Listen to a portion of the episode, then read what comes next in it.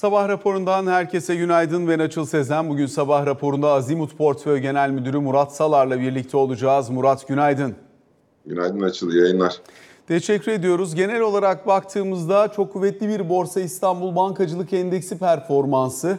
Daha sonrasında bir miktar arkasından gelen realizasyon ama genel anlamıyla oldukça pozitif bir hisse senedi tablosu.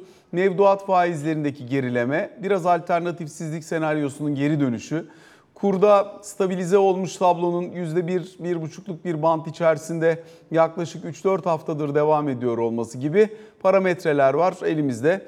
Bununla birlikte özellikle yabancı girişinin devam ettiği, kabaca geçtiğimiz hafta itibariyle 140 milyon dolar daha yabancı girişinin gerçekleştiği bir tablo var. Dolayısıyla genel anlamda biraz borsayı konuşarak başlamak isterim. Bilanço döneminin sonuna geldik iyi bilançolar geldiğini söylemek mümkün genel anlamıyla. Hani belli başlı sektörler demir çelik gibi ayrışmış olabilir. Ama yatırımcılar hem oradaki pozitifleri hem de önümüzdeki döneme dair başta bankacılık olmak üzere daha olumlu olabilecek senaryoyu fiyatlamayı tercih ettiler. Nasıl gördün bu son rally hareketini öncelikle? Gerekçesinden istersen başlayalım. Açıl. Biraz daha büyük bir resim var bence. Ee, geçmişten alırsak tanımlama açısından e, bizim uyguladığımız politika özellikle 2021'deki o kur e, atağından sonra yani Eylül ayından itibaren 2021 Eylül ayından itibaren olan kur atağından sonraki politika aslında biraz e, orta vadeli perspektif veremiyordu. Yani çok kısa vadeli mikro kararlarla e, öngörülebilir olmaktan biraz uzaklaşmıştı yatırımcı açısından. Her gün yeni düzenlemeler BDDK aracılığıyla olsun, Merkez Bankası aracılığıyla olsun bunlar geliyordu ve bununla birlikte de bunların finansal piyasalara etkilerini ölçmek, anlamak zaman alıyordu. Bir yerden sonra bu kararlar gelmeye başladıktan sonra da ertesi günde hangi kararın geleceği belli olmadığı için orta vadeli pozisyon almak zorlaşmıştı. Aslında değişen durum yeni hükümetle birlikte daha öngörülebilir politikalara geçme arzusu veyahut da geçişe dair normalleşme sürecini yaşıyoruz.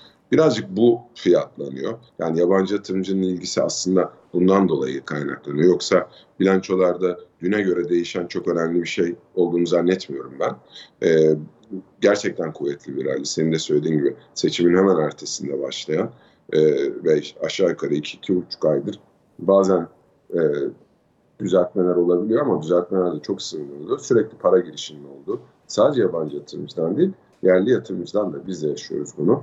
Ee, içine dahil oluyoruz. Yatırımcıların bizden de daha fazla e, hisse senedi e, şey, piyasasında pozisyon almamızı istedikleri bir dönemden geçiyoruz. En önemli tanım e, bana göre normalleşme. Çift kur vardı. Kurdaki alış satış spreadi çok genişti Bunlar ortadan kalktı. Ee, daha böyle nasıl diyeyim piyasanın en azından anlayabileceği, daha gerçekçi, daha rasyonel işte e, Merkez Bankası toplantısında yıl sonuna dair enflasyon hedefinde e, piyasadan çok uzak olmayan hedefler. Bunların hepsi bir şekilde e, önünü görebilmeye yardımcı oluyor. İşte dün de haberler vardı. Kredi derecelendirme kuruluşlarından da e, biraz daha öngörülebilir bir politikası olduğunu Türkiye'nin ve bunun zaman içerisinde pozitif değerlendirilebileceğine dair mesajlar da vardı. Bunların hepsi ve senin demin söylediğin Türk lirası yatırımında alternatifsizlik çünkü para politikası tarafında hala e, biz enflasyondan uzak e, faiz oranları uyguluyoruz. E, belki kredi faizinde değil ama e, şeyde mevduat faizlerinde son derece düşük. Enflasyonla korelasyonu son derece bağı çok e, zayıf faiz oranları var. Böyle olunca da enflasyondan korunma refleksiyle ister istemez yatırımcıların hisse senedi tercihleri portföylerinde biraz daha artıyor. Birkaç gün arka arkaya gelen kuvvetli bankacılık rallisinin ardından dün gelen realizasyon özellikle kapanışa doğru biraz daha belirginleşen o realizasyon ve bunun e, devamlılığı konusundaki bakışın nasıl diye de sormak isterim.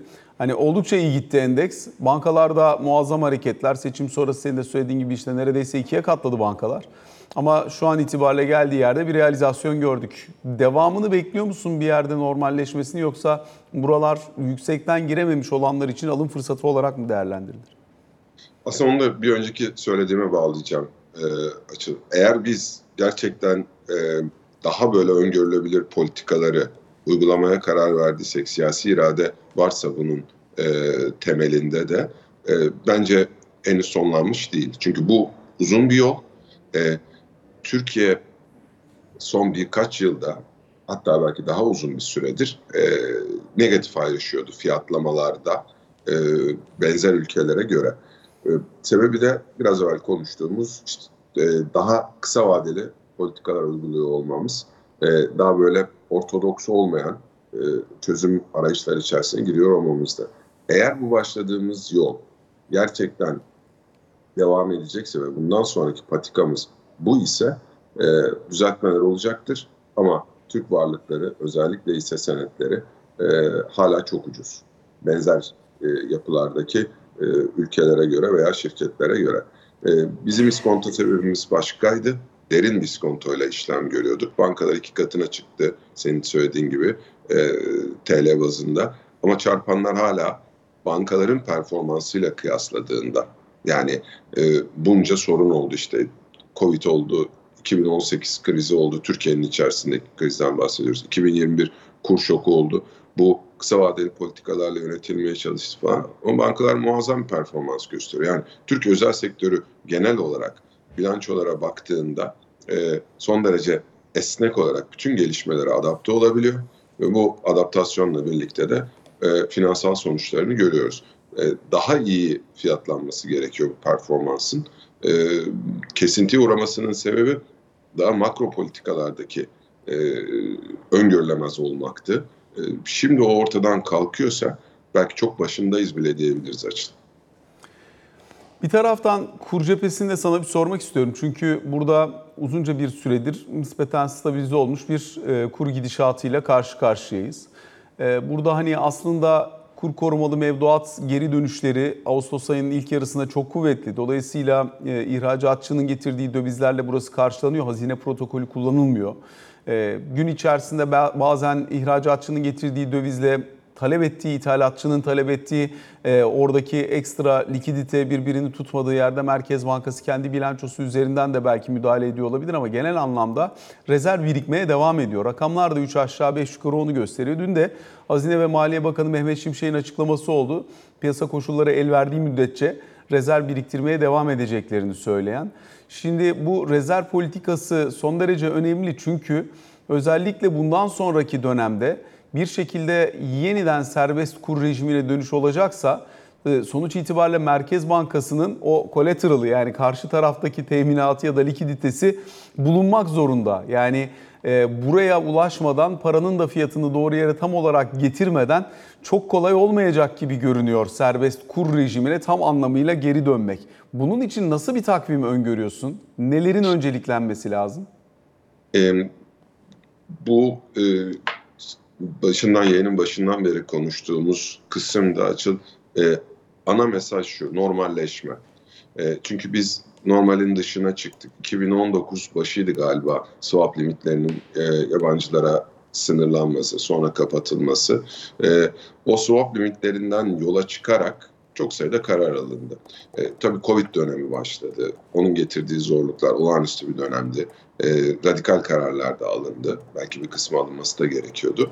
E, ama bugün geldiğimiz noktada biz e, uluslararası finans ekosistemiyle tekrar iletişim kurmak istiyorsak, tekrar işte, Türkiye açık bir ekonomi, e, zaman zaman kur artacak, zaman zaman düşecek piyasanın koşullarına bağlı olarak kendi içinde organik bir biçimde yani müdahalelerle suni olarak değil e, ise bundan sonraki politika herhalde ilk başlangıcı e, swap limitlerinin tekrar e, açılması ve bizim uluslararası sermaye ekosistemiyle tekrar bağımızın yavaş da olsa e, adım adım kurulmaya başlanması olacak. Çünkü orayı açmadan fiyatlama yapamıyorsunuz.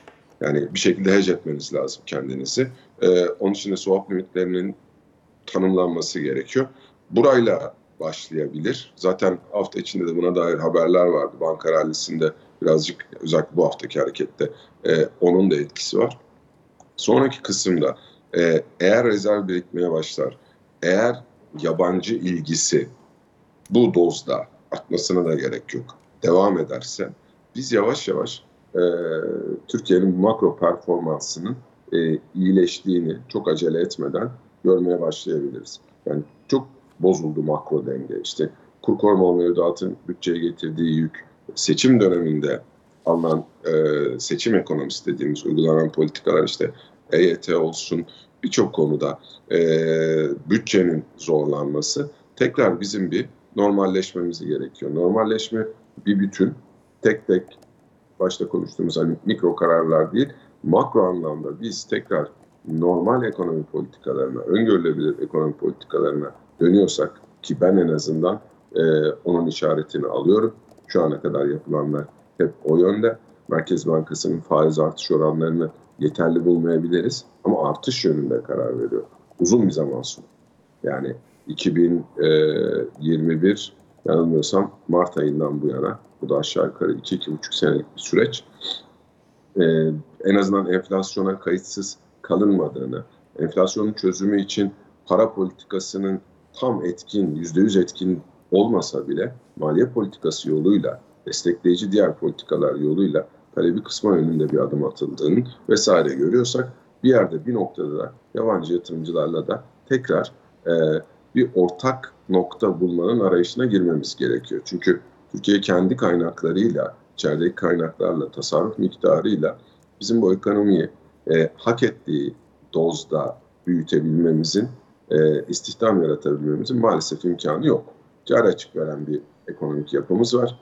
Enerji başta olmak üzere zorladığı için. E, o sebeple e, uluslararası sermaye akımlarıyla tekrar tırnak içinde söylüyorum barışmamız gerekiyor. Swap limitlerinin e, yavaş da olsa tekrar açılması bence çok büyük bir adım olacaktır. Çünkü bunun e, bu politikanın e, farklılaşması aşağı yukarı 4-4,5 sene evveline dayanıyor. O politikalardan vazgeçilmesi bizi tekrar uluslararası sermaye ile entegre hale getirebilir. Peki Murat şunu sorayım yani e, şu anki ortamda hala ciddi bir negatif reel faiz olduğu için bu ortamda yabancıyla swap limitlerinin tekrar açılmasının oluşturabileceği elbette hani swap limiti açıldığı takdirde işte bonoya ya da işte hisse senedine daha rahatlıkla veya overnight'a daha rahatlıkla kaynak geliş söz konusu olabilir ama bu kadar negatif reel faiz varken o kanalı açıp e, yoğun bir TL likiditesini verme konusunda istekli olunacağını düşünüyor musun? İşte yavaş yavaş dediğim her cümlenin başında e, açıl bunu test ede de gitmek lazım. Yani komplikasyonları da olabilir. Çünkü böyle biz bir geçiş sürecindeyiz. Ee, uzun süre farklı bir politika uyguladık. Şimdi farklı bir politikaya geçiyoruz. Burada e, kararların birbiriyle senkronize de olması lazım. Yani e, biraz daha ilerideki kararında ya da sorgulamanın da şu olması gerekiyor. Kur korumalı mevduattan yatırımcıları e, nasıl daha cazip bir enstrümana geçirebiliriz? Oralarda başka enstrümanlar düşünülebilir belki zaman içerisinde. E, fikir jimnastiği olarak söylüyorum sadece. İşte enflasyona endeksli tahviller vesaireler. Buralarda hem e, kurdan kurun artışından korumak isteyen yatırımcılar buna ilgi gösterebilir. Hem de yabancı yatırımcılar ilgi gösterebilir. Bugünkü TL faizlere yabancı yatırımcının ilgi gösterip göstermeyeceğini tam bilemiyorum. Yani kurun doygunluğuna da bağlı. Bazen hani dersiniz ki kurun seviyesi burasıdır. E, 25 ile TL 25 ile bile bir ay yatay kalsa bu yüzde iki reel getiri anlamına geliyor. E, gibi şeyler tartışılabilir. Bunun yavaş yavaş olması gerekiyor. E, test edile edile gidilmesi gerekiyor. Gerçekten olumlu sonuç veriyorsa da e, sistemde büyük bir e, nasıl diyeyim farklı bir risk olarak duran kur koruma mevduatın orta vadedeki nasıl azaltılacağına, sistemin üzerindeki potansiyel yükünün nasıl hafifletileceği de düşünülerek belki ileride zaman içerisinde e, süper bono çok iddialı bir söz ama belki biraz daha piyasa e, gerçekleriyle örtüşen bir faiz oranıyla enflasyona endeksli olabilir, başka türlü olabilir. E, enstrümanlar çıkarsa o dönemde bu swap limitleri kanallar açık ise yabancı yatırımcının da ilgi gösterebileceğini düşünüyorum ben. Peki Murat yine kur korumalı mevduat önemli konulardan bir tanesi. Büyüklükte ciddi artış devam ediyor. Sonuçta mevduat faizi, TL mevduat faizi geriledi. E, kur korumalı mevduat faizi de geriledi. Ancak eğer ikisi arasındaki makas bu kadar daralmış durumdaysa ki belki 7-8 puana kadar gelmiş durumda ikisi arasındaki e, aradaki fark. E, eğer e, TL düz mevduat faizi bir noktadan sonra e, enflasyon karşısında beklenen korumayı da sağlamıyorsa kur korumalı mevduat biraz daha makul hale gelir mi önümüzdeki dönemde ya da buraya olan ilgi alaka biraz daha büyür mü diye sormak isterim. Ee, onun cevabı şurada açıl. Ee, ya da cevabının başlangıcı orada tamamı olmasa bile. Şimdi kurun geldiği seviye aşağı yukarı e, yılbaşına göre yüzde 40 civarında galiba bir kur artışı var. Ee, eğer yılbaşını baz alırsak hani ondan önce diyebilirsin ki e, kur suni olarak 19'lar seviyesindeydi. E, ama oradan geriye gittiğinde de aslında 2021'deki 18 seviyesi de görülen 18 seviyesi de suni bir biçimde gidilmiş bir seviyeydi. E, kurun geldiği seviye genel anlamda ekonomik ihtiyaçları yansıtıyorsa yani ekonomik gerçeklerle e, örtüşüyorsa e, Türk lirası tarafında biraz daha pozisyonu yavaş yavaş da olsa Türk lirası e, enstrümanları tercih edebilmek daha anlamlı olabilir. Çünkü e, kur koruma mevduatın e, psikolojik yatırım etkisi de veyahut da davranışsal finans açısından gerekçesi de yaşanan büyük kur şokları ve biraz evvel konuştuğumuz kısa vadeli uygulanan politikalardı. Ee, eğer bunlardan uzaklaşıyorsak, eğer kurun seviyesi belli bir doygunluğu, ithalat ihracat dengesindeki, dış ticaret dengesindeki ihtiyaçları gidermeye yakın bir noktada ise e, ve o psikolojik e, korunma refleksi bir miktar azalıyor ise e, ben biraz daha normal hani e, kurdan korunma amaçlı değil de daha ziyade Türk lirası getiri elde etme amaçlı enstrümanların bu yeni başladığımız dönemin başarılı biçimde sonuçlanacağına inanan birisi olarak e, bu buradaki süreci, bu sürecin paydaşlarına e, hepimizin destek vermesi gerektiğini inanan bir kişi olarak söylüyorum. Ben biraz daha e, Türk lirası yatırımların önümüzdeki dönem için yani KKM'siz Türk lirası yatırımların biraz daha e, faydalı olabileceğine, getiri açısından e, yararlı olabileceğine inananlardan. TL enstrümanların cazibesi derken hangi enstrümanları burada daha fazla ön plana çıkartıyorsun? Şimdi biraz evvel konuştuk. Ee, eğer bu dönüşüm bir orta vadeli politika değişikliğinin, yaklaşım değişikliğinin, felsefe değişikliğinin başlangıcı ise çünkü netice itibariyle iki aydan bahsediyoruz aslında kabaca. Ee, iki aydaki anladığım resim bir anlayış değişikliği var diye düşünüyorum ben bütün yatırımcılar da böyle düşünüyor ise eğer o zaman hisse senedi tarafında yolumuz uzun diye düşünüyorum ben. Çünkü çarpanlar açısından gerideyiz. Performans olarak uluslararası standartlara göre özel sektörün performansı çok ileride e, ama bu hak ettiği fiyatlama gelmiyor. Diğer taraftan e, faiz oranlarında bizim e, bugün geldiğimiz seviye işte banka mevduatlarından bahsediyoruz. E, orası hakikaten geriledi ama o bilinçli olarak e, uygulanan politikanın sonucu. Yani bankaların e, kredi vermesinin önünü geç, e, kesmek istiyor devlet veya da yavaş, yavaşlatmak istiyor otorite. Bunun için de çeşitli e, politikalar uyguluyor. E, öyle olunca bu sefer bankalar kredi veremeyince o mevduatı istemiyorlar. Bu zaman içerisinde değişebilir. Mevduat faizlerinin biraz daha yukarıda dengelenmesi ihtimalini görüyorum ben.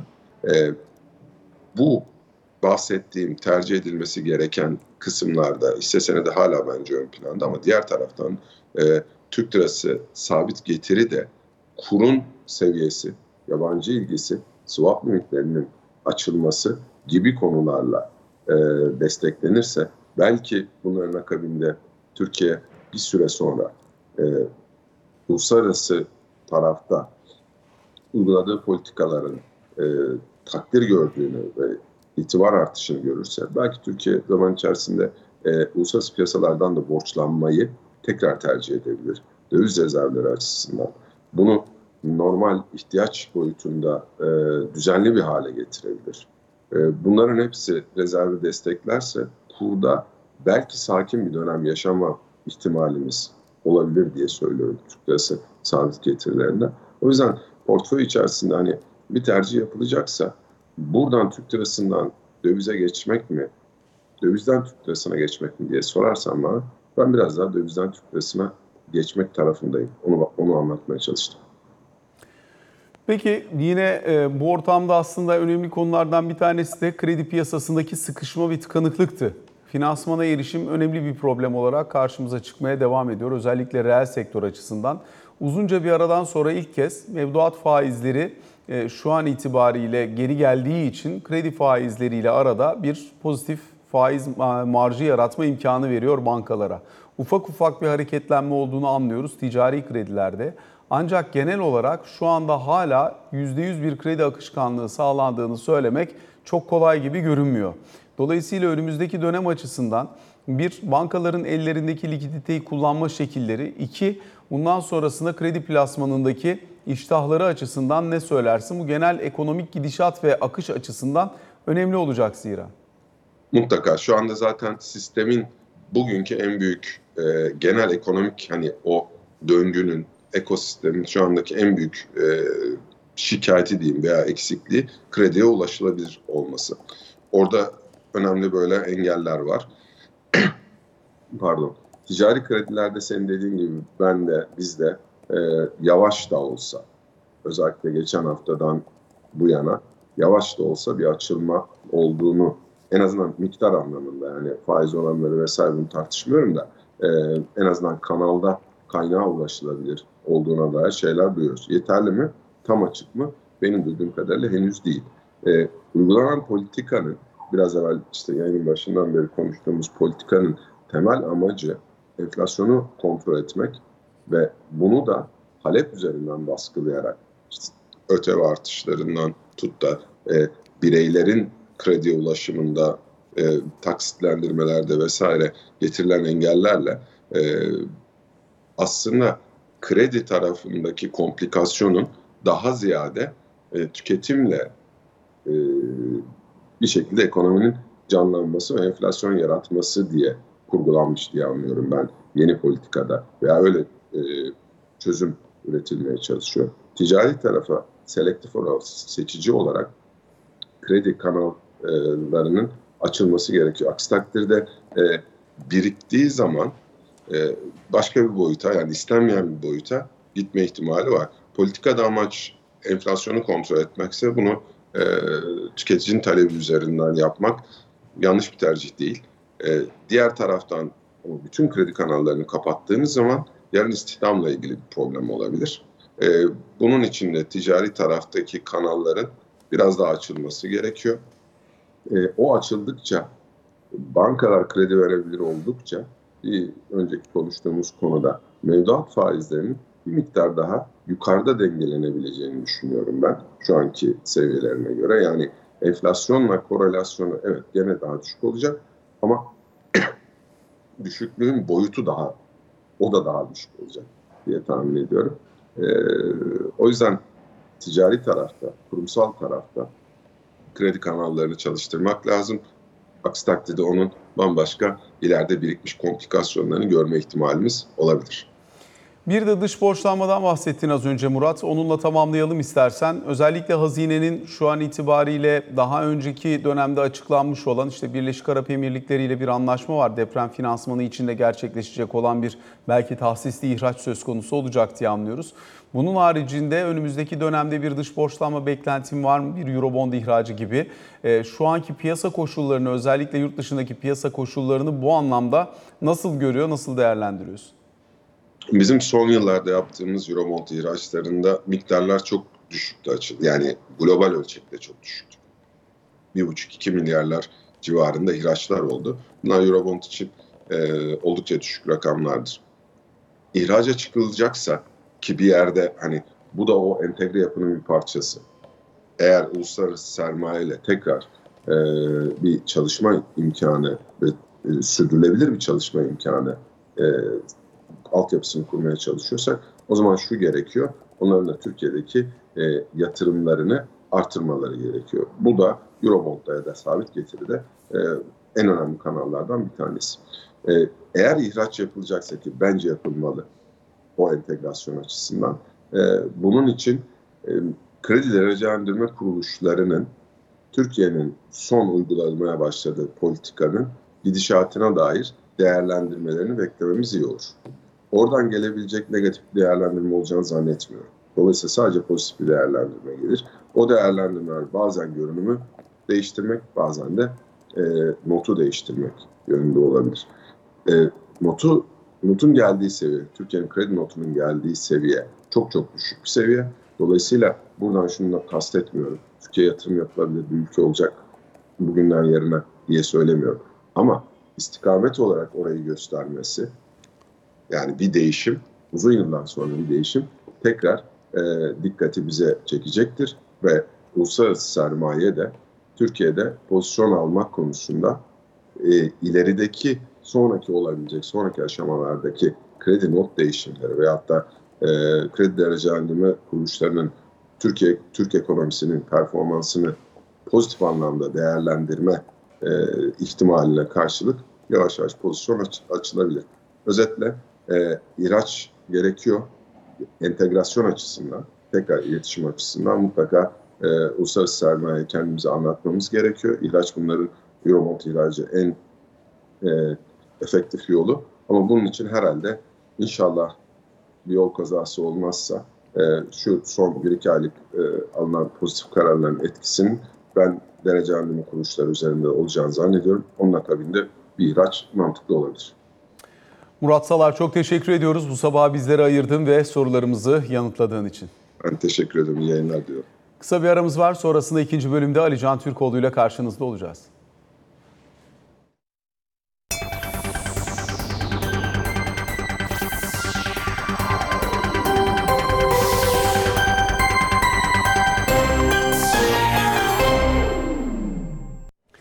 Sabah raporunun ikinci bölümüyle karşınızdayız. Ali Can Türkoğlu ile birlikteyiz. Ali Can günaydın. Günaydın. MHP lideri Devlet Bahçeli'nin İyi Parti'ye çağrısı. Nasıl okunması gerekir? Diyor ki Sayın Bahçeli, cümleyi tam okuyayım da e, dün gece Anlam duymayanlar kayması falan olmasın. olduysa evet anlam kayması olmasın. Çağırdık dönmediniz yuvaya, yerel iktidarda komşu olalım ülke hayrına e, gibi bir çağrı. Şimdi e, çağırdık dönmedik, dönmediniz yuvayadan kastı e, 2019'da, 1 Ağustos 2019'da yapmış olduğu çağrı. O zaman Milliyetçi Hareket Partisi'ne ayrılıp İyi Parti'ye geçenlere e, Milliyetçi Hareket Partisi Genel Başkanı Sayın Bahçeli'den bu yönde bir çağrı gelmişti. Ancak o zaman e, MHP'den kopup İyi Parti içerisinde yer alan isimlerden hiçbiri e, Milliyetçi Hareket Partisi'ne o gün itibarıyla e, dönmemişti. Dolayısıyla bugün yapmış olduğu bu çağrıda hem o atıfta, oraya o tarihe atıfta bulunması hem de tekrar böyle bir çağrının bu zaman yapılması e, Türk siyaseti açısından oldukça önemli. Neden? Şimdi dün birkaç İyi Partili isimden özellikle sosyal medya üzerinden e, mesajlar geldi ama e, izleyicilerimiz hatırlayacaklardır. Dün seninle konuşurken dün sabah da Meral Akşener'in 26 Ağustos'ta Afyon'da önemli bir açıklama yapacağı yönünde İyi Parti kaynaklarında edinilen bilgileri aktarmıştım zaten. Şimdi orada yapacağı 26 Ağustos'ta yapacağı açıklamada da mesela Burak Kavuncu diyor ki teşkilat başkanı e, 81 ilde tek başımıza seçime girecek gibi biz zaten çalışıyoruz diyor. Ki zaten genel yorumlar kesin olarak net olarak bir şey söylenmemekle beraber 26 Ağustos'ta Sayın Akşener'in e, parti tabanının da birlikte e, tutulabilmesi amacıyla yani işte ana diyalog kanallarının açık tutulacağı konusu yanda durmakla beraber yerel seçimlere İyi Parti'nin tek başına girmek üzere hazırlandığı ve hazırlanacağı yönünde mesaj vermesi bekleniyor. Ha bu demek değil ki Cumhuriyet Halk Partisi ile İyi Parti belirli noktalarda yeniden beraber seçime girebilir, girebilir. Ee, ama en azından parti tabanı ve örgütler için e, tek başımıza girecekmiş gibi çalışın yönünde bir mesajın verilmesi daha yüksek ihtimal olarak değerlendiriliyordu kulislerde.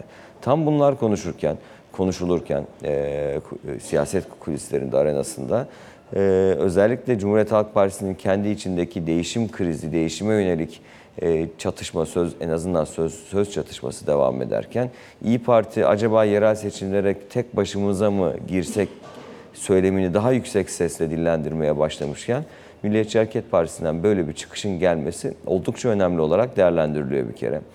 Resmen bir cevap verilir mi? Bu cevap olumlu olur mu? Genel kanı yine e, bu çağrıya yönelik İyi Parti'den biz tüm e, bölgelerde kendi başımıza seçime girecek gibi çalışıyoruz. Yeni bir ittifaka ihtiyacımız yok şeklindeki bir cevabın Yani büyük şehirlerin bazılarında farklı, bazılarında birlikte belki geçen Böyle seçimde ol, evet belki geçen seçimde olduğu gibi Cumhuriyet Halk Partisi ile İyi Parti arasında çok fazla yerde bir birliktelik görülmeyebilir ama yine de e, seçim yaklaştıkça e, bir ittifak girişiminin daha hızlı bir şekilde sonuç alabileceği yorumları daha fazla yapılıyor şu anda İyi Parti içinde de Cumhuriyet Halk Partisi içinde de. Dolayısıyla benim beklentim 26'sında Sayın Akşener'in e, örgütü beraber tutmak ve hareketlendirmek adına e, tüm şehirlerde tek başımıza girecekmiş gibi çalışıyoruz yönünde bir mesaj vermesi. Milliyetçi Hareket Partisi Genel Başkanı Sayın Bahçeli'nin dün yaptığı çağrıya da e, olumlu bir cevap verilmemesi yönünde. Ama Yine de bu bugün Ankara'daki e, siyaseti hareketlendirmeyecek anlamına gelmiyor. Ben tüm partilerden ama başta Milliyetçi Hareket Partisi ve İyi Parti'den e, bu çağrıya ilişkin yeni açıklamalar ve değerlendirmeler gelmesini bekliyorum. Peki yine bundan sonraki süreç açısından öne çıkacak olan e, çeşitli e, farklı senaryolarında konuşulduğu boyutlar vardı. Özellikle Türkiye'nin hem dış ilişkileri açısından hem de e, iç gündemde ekonomi çerçevesinde işte Birleşik Arap Emirlikleri ile yapılan anlaşmalar, bunun çerçevesinde yine e, Türkiye'nin yakın coğrafyadan sermaye çekmesi için atılacak adımlar, yapılacak düzenlemeler. Neler var bunlarla ilgili şu anda somut olarak? Şimdi aslında iki farklı gündem var. Dün Mehmet Şimşek e, açıklamaları üzerinden bir değerlendirme yapmıştık. Şimdi bugün iç tarafta Cumhurbaşkanı Yardımcısı Cevdet Yılmaz'ın OVP kapsamında yapacağı görüşmeler var. Türkiye Bankalar Birliği üyelerinin genel müdürleriyle Banka Genel Müdürleri bir araya toplantı yapacak. Şimdi iş dünyasıyla, sendikalarla, STK'larla bir araya gelmişti daha öncesinde. Şimdi de banka genel müdürleriyle bir araya gelecek. Bu bir. Dolayısıyla buradan orta vadeli programın e, istişare çalışmalarının hızlı bir şekilde devam ettiğini söyleyebilirim. Ki Eylül ayının ilk böl- bölümünde açıklanacağını söyledi OVP'nin. Evet beklenti o. Dolayısıyla Ağustos ayının artık işte bugün 11'i işte son 20 gününde oldukça hızlı bir şekilde programın hazırlanmasının son aşamasına geçilmesi bekleniyor. Diğer taraftan e, özellikle tahıl koridoru konusu dünden itibaren yine çok konuşulmaya başlandı. Ukrayna'nın mesela açıklamalarına yansıdı. Ee, Erdoğan ve Putin arasında, Türkiye ve Rusya arasında yapılacak görüşmelerin oldukça önemli olduğuna yönelik yeni açıklamalar. Çünkü orada ticaret gemileri için yeni geçici, yeni alternatif rotalar belirledi Ukrayna. Bu arada savaş e, çok hızlı bir şekilde devam ediyor. Ee, oldukça oradaki gerginlik de had safhada yüksek. Bir yandan da mesela savaşla ilgili olarak içinde tahıl koridoru başlığının da konuşulduğu Suudi Arabistan'ın Cidde toplantıları vardı bilindiği gibi. Ulusal güvenlik danışmanlarının katıldığı. Şimdi buradaki toplantıların da devam edeceği, hatta Ekim ayındaki 3. toplantının Türkiye'de olabileceği de konuşuluyor. Burada özellikle konu şu zaten aslında hep aynı yerde kilitleniyoruz. İşte Rusya diyor ki tamam biz buna döneriz ama siz bu e, anlaşmaya imza attığınız şekilde bizim tahılımızın ve gübremizin de çıkmasını sağlayın. En azından oradaki yaptırımların uygulanmaması gerekiyor diye. Şimdi anladığım kadarıyla Avrupa tarafından ve Birleşmiş Milletler tarafından siz girin, yani anlaşmaya yeniden imza atın ve bu anlaşma yeniden işlemeye başlasın. O zaman zaten gereken yapılacaktır. Eğer yapılmazsa tekrar çıkın benzerinde bir söylem geliştirildiği söyleniyor. Dolayısıyla Erdoğan-Putin arasında bu ay içerisinde Türkiye'de yapılması beklenen ve açıklanan zaten o görüşme sonrasında bu konuyla ilgili olumlu bir adım atılacağı beklentisi oldukça yüksek. En azından son birkaç gündür. Bir de Türkiye-Yunanistan ilişkileri bu ara çok konuşulmaya başlandı. Özellikle Enerji Bakanı'nın e, sondaj gemisinin yeni çalışmalarına başlamak üzere yeni görev yerine e, çıktığı yönündeki açıklamaları şimdi acaba e, Türkiye'nin sondaj gemisi Abdülhamit Han acaba nerede çalışmalarına başlayacak? Yeniden Doğu Akdeniz'de bir sıkıntı yaşanır mı? E, gibi sorular oldukça fazla soruluyor. Dolayısıyla biz yakın zaman içerisinde çok kısa vadede Türkiye-Yunanistan ilişkilerini o bazda en azından konuşmaya tekrar başlayacağız. gibi. Alican teşekkür ediyoruz teşekkür sabah ederim. raporuna. Böylelikle son noktayı koymuş oluyoruz. Hoşçakalın.